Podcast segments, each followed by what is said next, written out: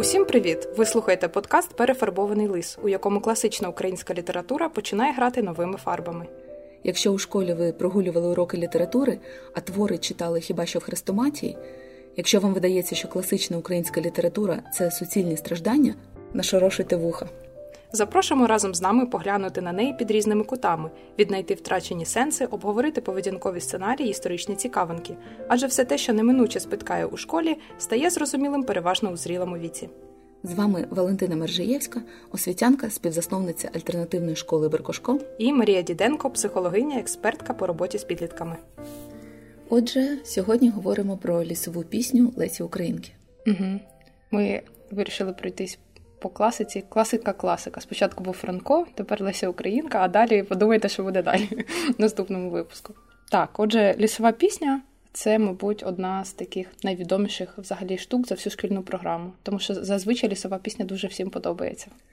Але і історія створення його теж цікава. Леся Українка написала його за 10-12 днів буквально. Вона якраз в цей час була в Грузії, і у неї це було такими спогадами про її рідні краї.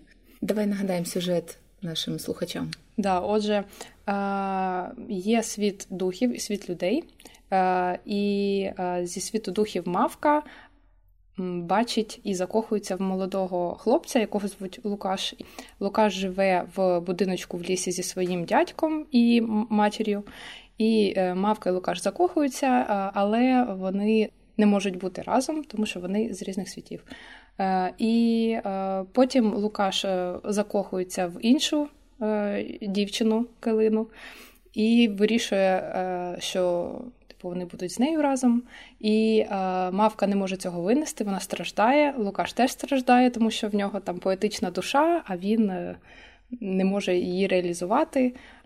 І закінчується все тим, що зрештою лісовик перетворює Лукаша на звіра, мавка його рятує від цього, і вони зустрічаються, мавка стає вербою. Лукаша засмоктав побут, да.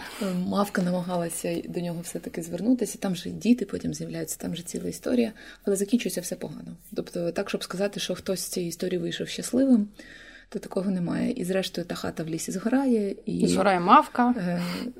Мавку там, до речі, цікаво мені. В цій історії найбільше приваблюють другорядні персонажі. Я думаю, що ми до цього ще потім повернемось. От. І, зрештою, там дядько, цей лев, який всіх привів в ліс, він помирає. Всі помирають. Сім'я Лукаша повертається в село, тобто і ці два світи знову розділилися. Ось, але давай почнемо тоді говорити про ті сюжети, які трапляються. Все-таки центральною лінією є лінія кохання мавки і Лукаша. І це кохання майже одразу взаємне, але починається все одно з того, що мавка каже, що я перша зізналася йому в коханні. Тобто її закоханість була ніби першим таким поштовхом. І здається, що коли вони з Лукашем зустрілися, він теж так до неї дуже...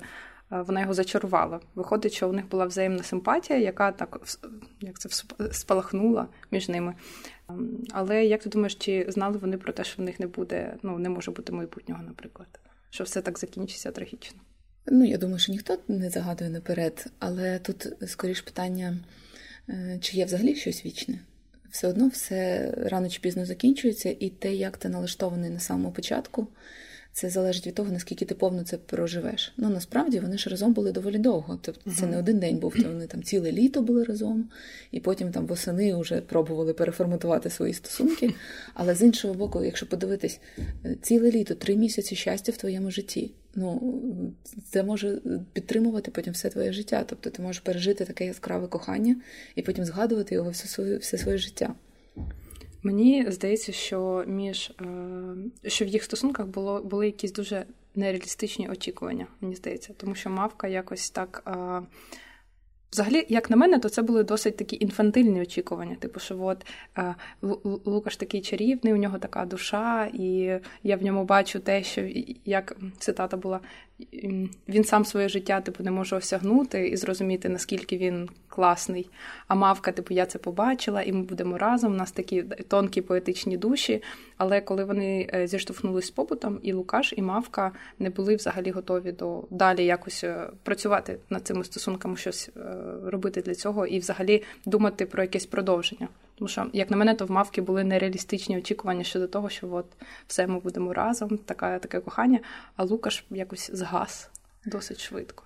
Да, мені здається, взагалі в стосунках очікування реалістичні чи нереалістичні – це не дуже добре, тому що можна планувати якісь там події в житті, якісь справи, але як можна планувати почуття? І оці загадування, коли Мавка питає, а як там надовго у вас паруються, там, у людей як у вас прийнято, ну і Лукаш каже, та на все життя. Тобто на все життя це можна спільну справу мати, але ти не знаєш, як твої почуття будуть змінюватися. А Мавка, коли говорила, їй йшлося саме про почуття, а не про те, що вони разом проживуть і будуть там нивко орати разом. Все одно вона більше... Оце протиставлення матеріального світу і духовного світу, воно... прямо наскрізне в цьому творі. І якщо, як ти думаєш, чи для Лукаша і для Мавки були однакові ці очікування? Давай подумаємо взагалі, як Лукаш сприймав Мавку? Чим вона була для нього? Мені здається, в Лукаша взагалі були якісь дуже дивні, у Лукаша були патерни, і йому подобались якісь недоступні жінки. Тому що, згадаємо, Мавка. Мавка – це чарівне створіння, по суті. Вона там неземна, в неї міняються колір очей, вона вся така тонка, тендітна, чарівна, і він розуміє, що вона зі світу духів. Що вона Мавка, вона не людина. І от ця недоступність, і він в неї закохується. Потім Килина. Килина спочатку показує себе як така роботяща, така супер приземлена жінка. Трохи багачка, хто він такий сільський, там якийсь. А потім, коли він починає до неї якось проявляти симпатію, вона його що робить? Вона його відшиває. Угу. Вона ж його відпихує і каже, все. Тобто, і після цього він якось дуже різко по сюжету твору йде до своєї матері, все, Килина, моє кохання нове. Угу. Це взагалі якась нездорова така штучка. А чому нездорова? Якщо, наприклад, усвідомити, що є такий патерн, то можна і гратися в таке, наприклад. Мавка помічає, що коли вона перевдягається в буденний одяг, починає з ним жити, вона стає йому нецікавою. Можна ж помітити таку штуку? Можна. І після цього, навпаки, оцю дистанцію навмисно утримувати. Казати, коханий Лукаш, вибач мене, тато там лісовик гукає, я на цьому тижні до тебе не прийду. І хай він тиждень страждає, заскучає. За нею потім вона приходить як свято. А коли вона стає буденною, вона втрачає цю привабливість для нього. Не знаю, як на мене, то це якісь такі емоційні качелі, це зараз називається. Виходить, що якщо ти обираєш грати за чиїмось правилами, то тобі самому, може це набриднути, бо може бути складно в це грати постійно, підтримувати отак. Да, думаю, якщо ти обираєш чиїсь правила, то да, але якщо це взаємодоповнюючі історії, а якщо тобі прикольно так грати? Якщо двоє домовились про це, то тоді ок. Ти знаєш, я, мабуть, ідеалістка в цьому плані, але мені здається, що люди, які закохуються справді один в одного, то в них вони ніби впізнають ці подібні доповнюючі сценарії один в одному, і вони саме вишукують таких людей, які можуть підійти на цю роль. Тобто Лукаш же від початку закохався саме в Мавку, яка вже була дивакувата з іншого світу. Вона його якраз такою і привабила. Він не хотів, щоб вона була земною сільською дівчиною по сусідству. І мені здається, якраз проблема пішла з того моменту, коли вони почали виходити від своїх природних моделей.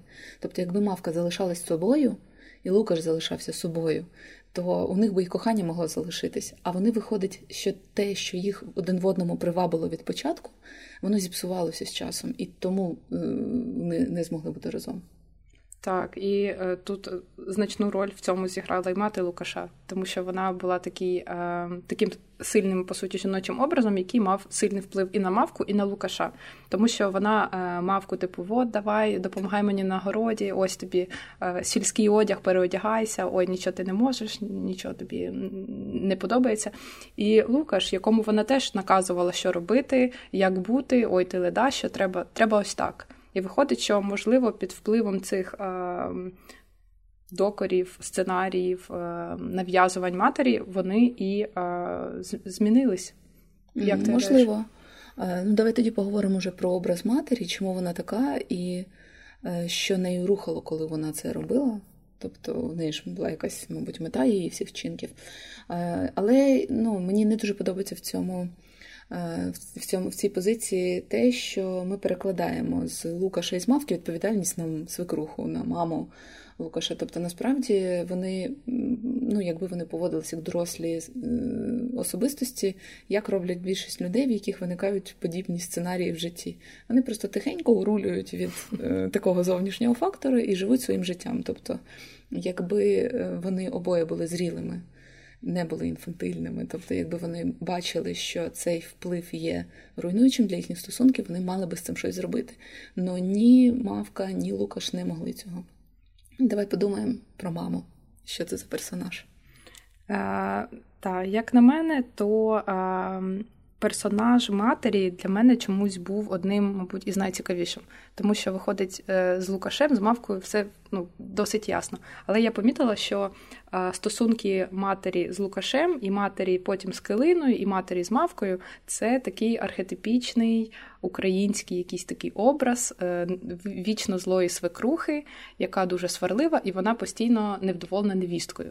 У нас взагалі в фольклорі дуже багато всяких приказок, типу «хто винний», «невістка» або якісь такі моменти. І, до речі, цей архетип також можна... Архетип, що це взагалі?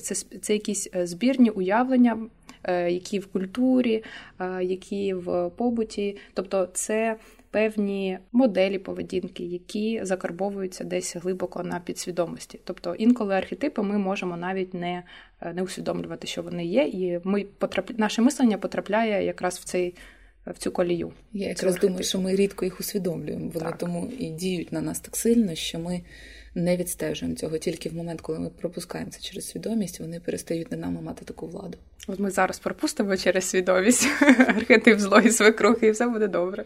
До речі, я би не таврувала її як злу. Пам'ятаєш, там є момент, коли Мавки вже давно немає, вже Килина є, то як свекруха згадує Мавку? Вона каже, ото було, хоч і до рани прикладай, така була ніжна, не то, що ти, Килиночко. Якби, тобто тут якраз момент, що є відмінність між близьким колом і віддаленим. Тобто все, що далеке, стає прикольним і класним, і позитивним, а все, що своє і поруч, от його треба гнобити. Тобто тут якась вивернуте сприйняття рідних. Мені здається, що вона, якби Мавка повернулася, вона все одно була б до Мавки. Вже потім би пішла Килина, вона б казала, що Килина була роботяща, а ти ледаща. Звичайно, той, хто буде поруч, він завжди буде потерпати, а той, хто буде на віддалі, і про нього будуть лишатись тільки світлі спогади, він завжди буде позитивним персонажем. Я це помітила ще, наприклад, в Кайдашевій сім'ї це є, тому що дуже схожа тема. І якщо порівнювати, то архетипічно Мавка, вона схожа на Милашку, типу характером своїм, а Килина схожа на Мотрю. Да. І в принципі, матір там була, Кайдашиха була невдоволена ні тією, ні тією. Тому що вони були поруч, але якби одна з них переїхала в сусіднє село, вона б одразу стала хорошою. Це однозначно. Це в житті можна помічати такі моменти. Можливо, тут спрацьовує цей момент, що людська пам'ять так влаштована, що хороше намагаєшся зберегти, а все, що було травмуючим і дискомфортним, намагаєшся забути. І тому, коли щось віддаляється, то ти все погане з ним пов'язане забуваєш. Но мені, скоріш, цікаво навіть розібрати, що мотивує. Це якесь відчуття влади, відчуття домінування. От вона явно від цього якесь задоволення отримує. Яке? Перше, що спадає на думку, це оце відчуття власної значимості. Бо так, якщо подумати, насправді селяни, вони не відчували якоїсь відчуття цінності свого життя, наприклад, чи значимості свого шляху. Навіть у тої ж Мавки це відчуття було. У всіх лісових персонажів, які трапляються, у них є відчуття, що вони не дарма. Тобто у них є якісь, при тому, що вони всі ніби змальовані такі, які живуть одним днем, от є тільки це літо і треба його прожити, але все одно вони є частиною чогось більшого, вони є частиною природи. А у людей, які змальовані в цій історії, у них немає відчуття чогось більшого. Можливо, тому виникає бажання так само стверджувати за рахунок інших. До речі, та цікава думка. А якщо взяти дядька Лева, то в нього він взагалі відрізняється від людських цих персонажів. Тому що дядько Лев розумів якраз цю якусь гармонію вищу і поєднання світу природи, світу людей, матеріального з духовним. І тому він якось змальовується все одно дуже осторонь.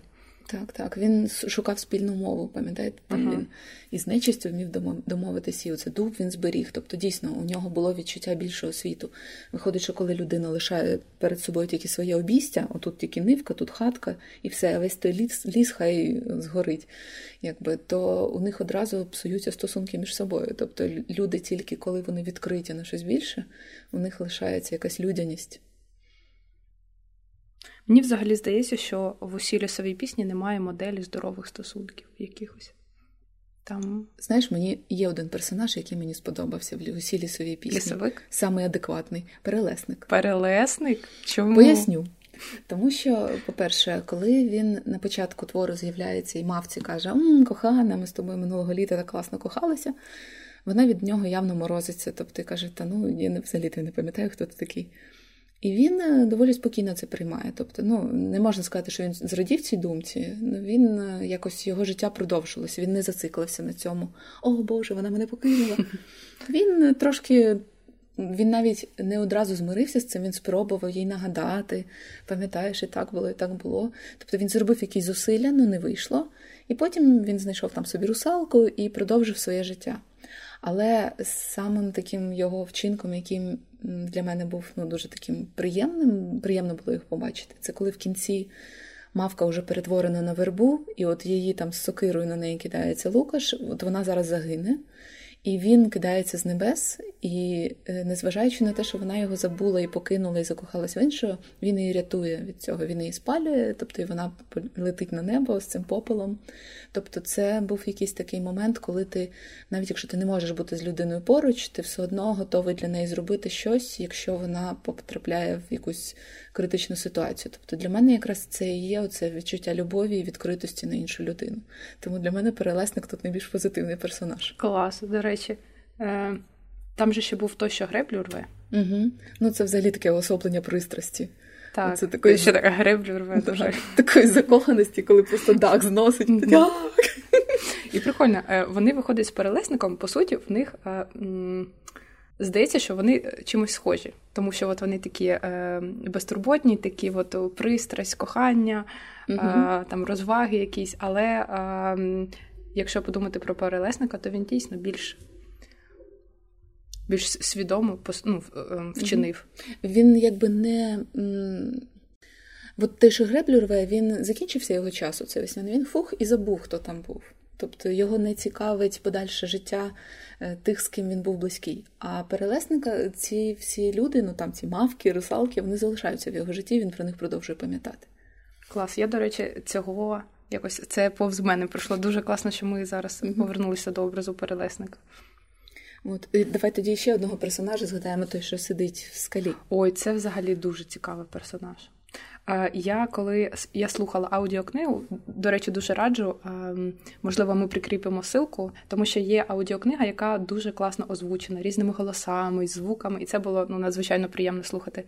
І коли я слухала, мені дуже згадались роботи Хаяо Міядзакі. Ти дивилась? Так.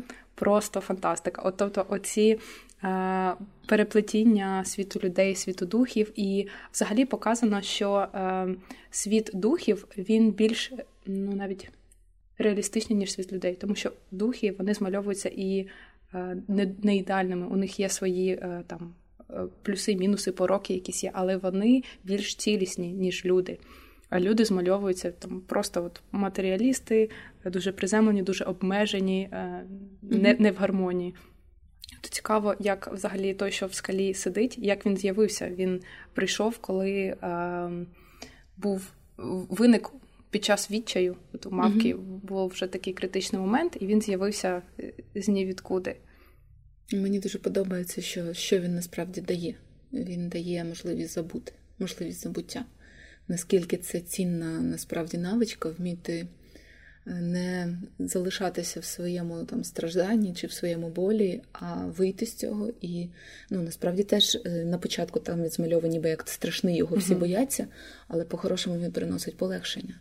Тобто, якби не було цього моменту, коли мавка перебувала у того, хто в скалі сидить, вона би не змогла впоратися з цими почуттями, які її розривали просто.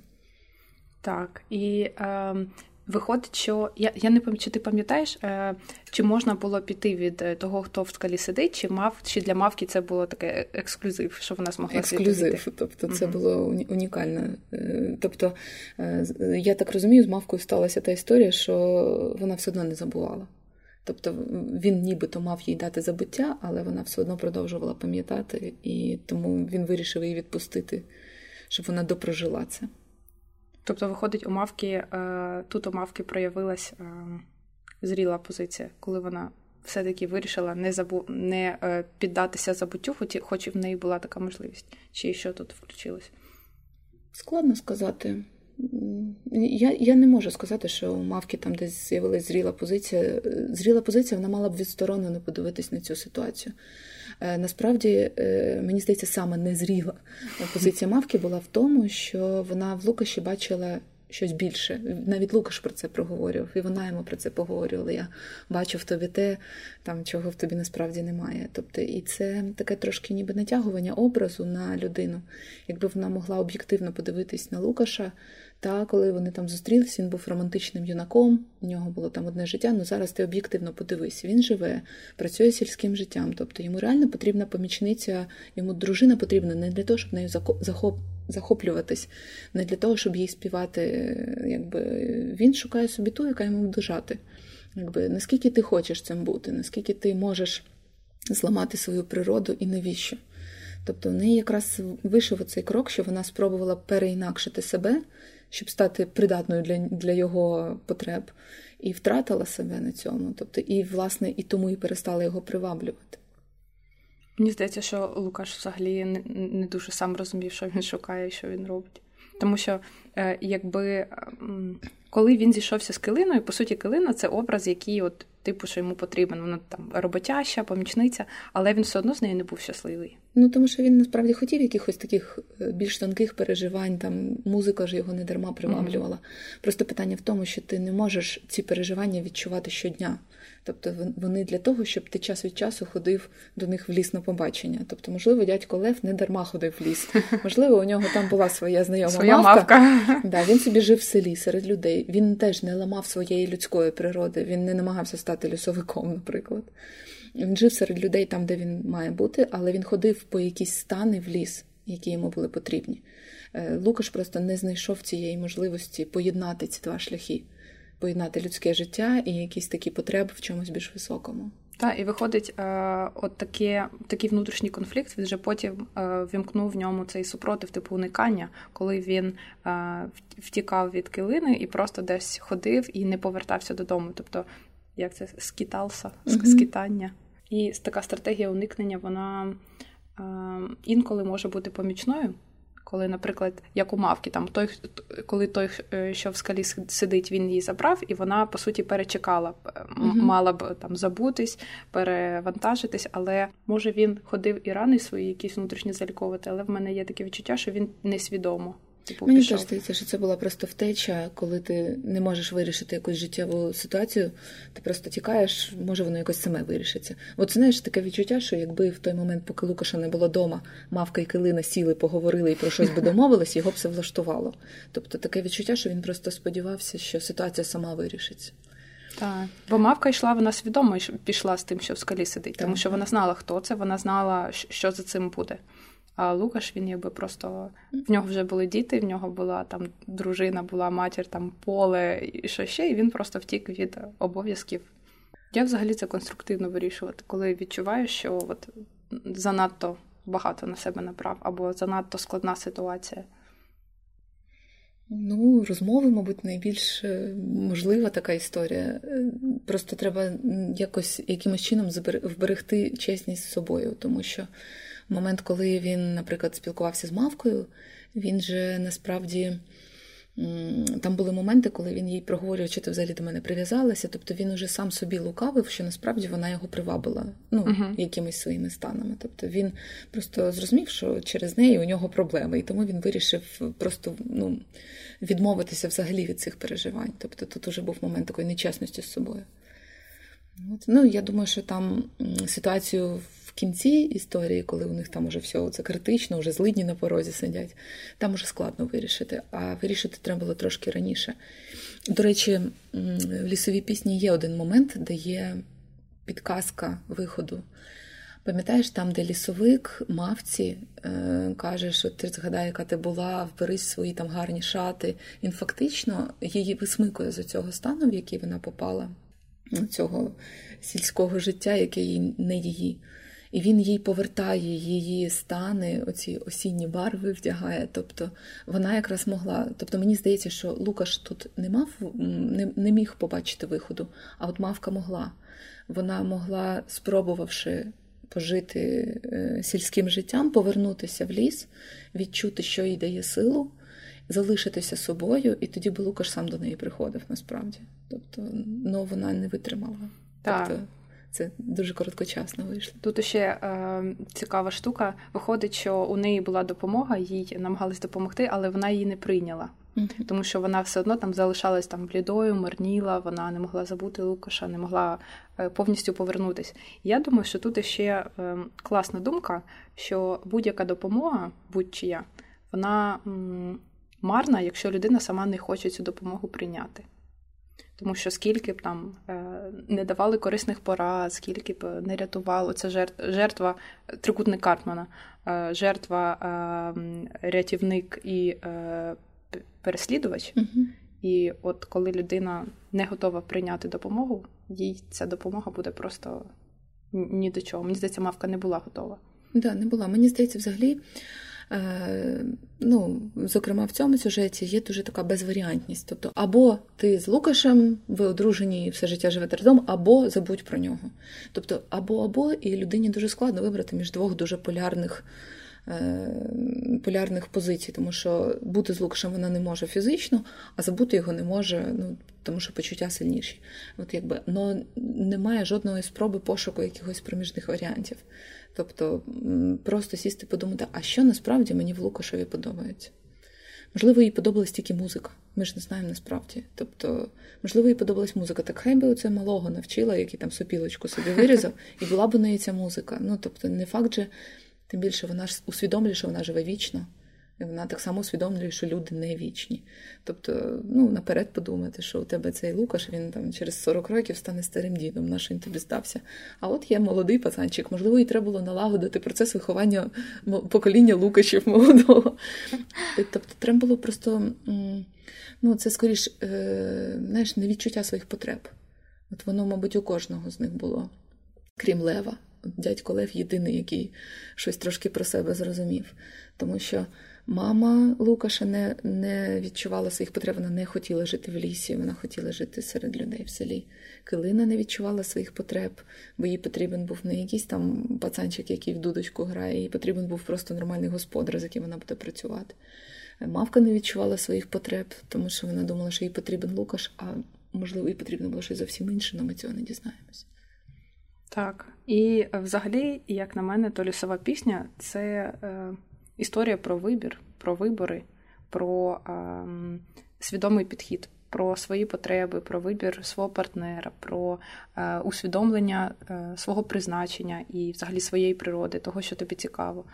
І тут дуже багато різних таких моментів вибору і того, як можна виходити із різних ситуацій проблемних. Тут скоріш показано, як можна, що буває, якщо не виходиш. Так. Да, тут якраз кілька варіантів, як не виходити. Але воно насправді дуже так змушує задуматися, як я хочу в своєму житті. Мене ще дуже зачепив сюжет, коли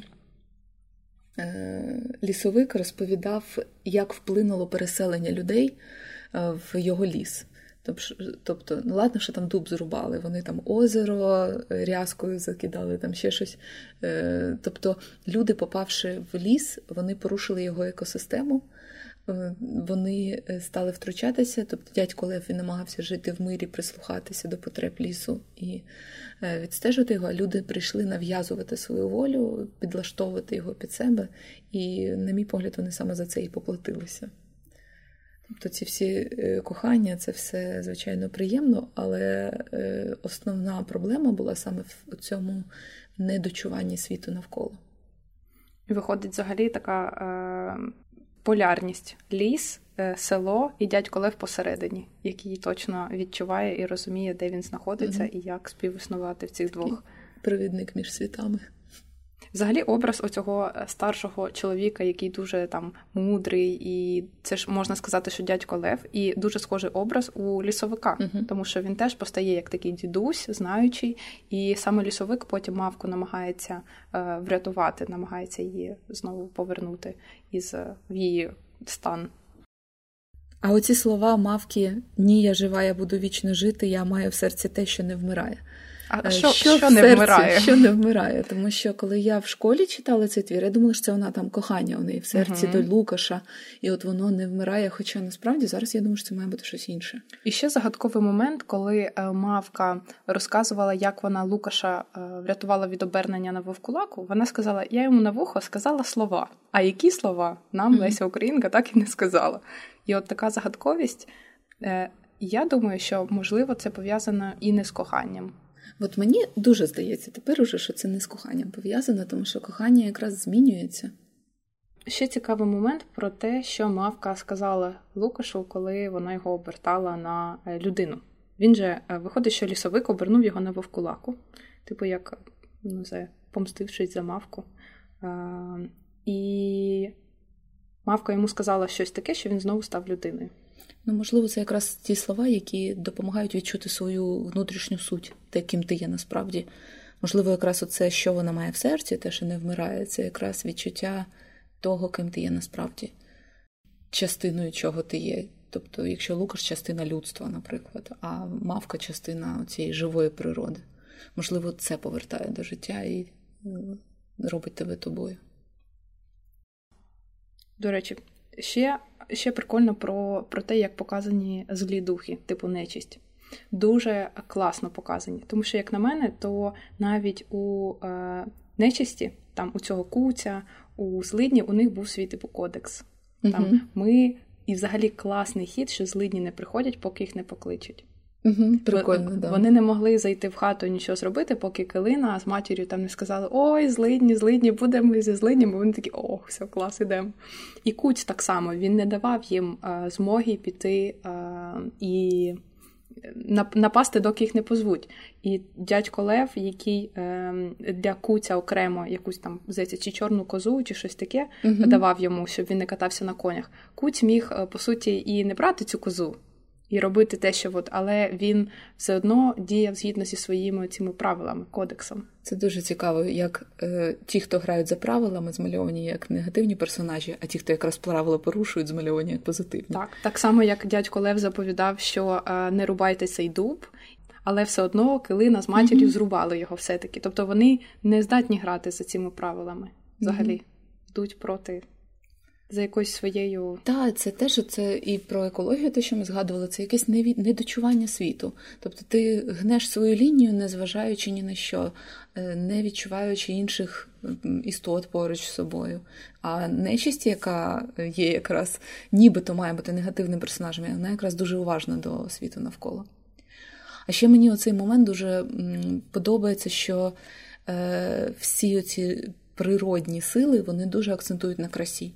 От пам'ятаєш, там, де русалка польова сидить в житі і просить мавку не жати, каже, не руш краси. Тобто для них оце переживання естетичне, воно настільки для них важливе, цінне, а люди цього навіть не помічають, навіть близько. І от це переживання краси, воно дуже важливе. І там навіть фраза є така, ніяка туга краси перемагати не повинна. А виходить, що людська туга перемагає. Так, це виходить як піраміда потреби, піраміда переживань. І одна із найвищих цінностей переживань – це краса естетична. Тому що і люди, які застрягли на цих матеріальних рівнях, вони не зможуть вповні оцінити і вповні цією естетикою і красою насолодитися. Тобто, виходить, це історія з одного боку про відчуття своєї суті, про не того, щоб не зрадити собі, і про відчуття краси і... гармонії, переживання, цілісності. Дуже гарна історія виходить.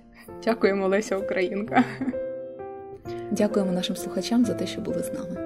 Так, не забувайте підписуватися на наші сторінки в соціальних мережах, слухати цей подкаст, рекомендувати його і до нових зустрічей. Бувайте!